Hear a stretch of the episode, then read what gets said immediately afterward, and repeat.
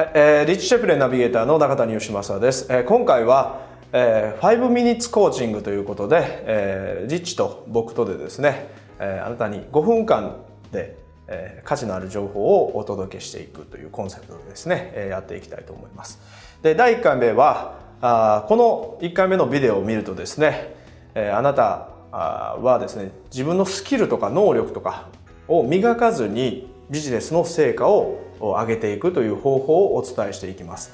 で、えー、どうしてもですね、ビジネス、仕事をやってる時に集中できないとかですね、イライラしてしまうっていう方には本当におすすめの動画になっています。で、この動画を見た後ですね、あなたはエネルギッシュにどんどんどんどん仕事をこなしていけてですね、ビジネスを急激に成長させていくことができるようになっていると思います。それではどうぞ。こんにちは、リッチ・シェフレンです。本日は皆さんが毎日我慢して耐えているものについてお話ししましょう。そういったものこそ皆さんの現在の成果やパフォーマンスを下げているのです。さて、それは何でしょう？私はそれを人生の摩擦と呼びます。それは皆さんの生活において意図されていない本来そうあるべきではない要素です。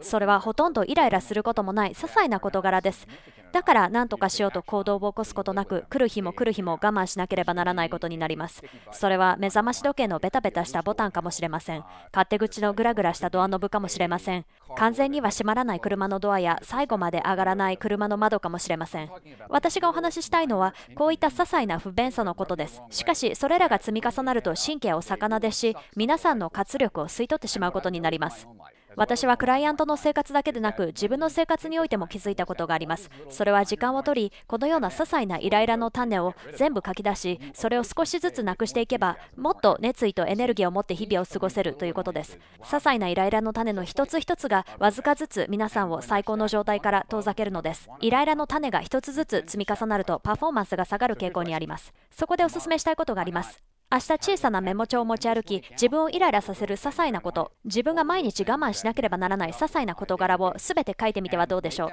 そしてそれらを書き出した夜、それらのいくつをどのくらいすぐになくすことができるか考えます。お約束します。時間をとって摩擦の種を特定し、それらをなくす活動をしましょう。そうすれば自分が最高の状態でいることが増え、より多くのエネルギーで日々を過ごすようになり、ビジネスがより早く成長するでしょう。これがさらにより高い利益を得るための今日のヒントです。以上、フレンでした。はい、えー、どうでしたか、えー、リッチの動画ですけども。ストレスがかかりすぎるとですねセロトニンって言われる、まあ、し俗俗に言う幸せホルモンっていうものがですね非常に減少して、えー、集中力が低下したりとかイライラしたりとかすることがあ結構起こったりします。で、えー、一回集中力が途切れるとですね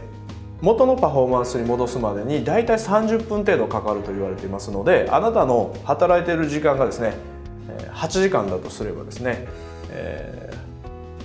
ー、集中して働く時間っていうのがですねどんどんどんどん短くなっていくわけですね。なので、えー、ハイパフォーマンスにするためには集中して、えー、今の仕事をどんどんどんどんこなしていくっていうことがあ必要になってきます。なので僕自身もですね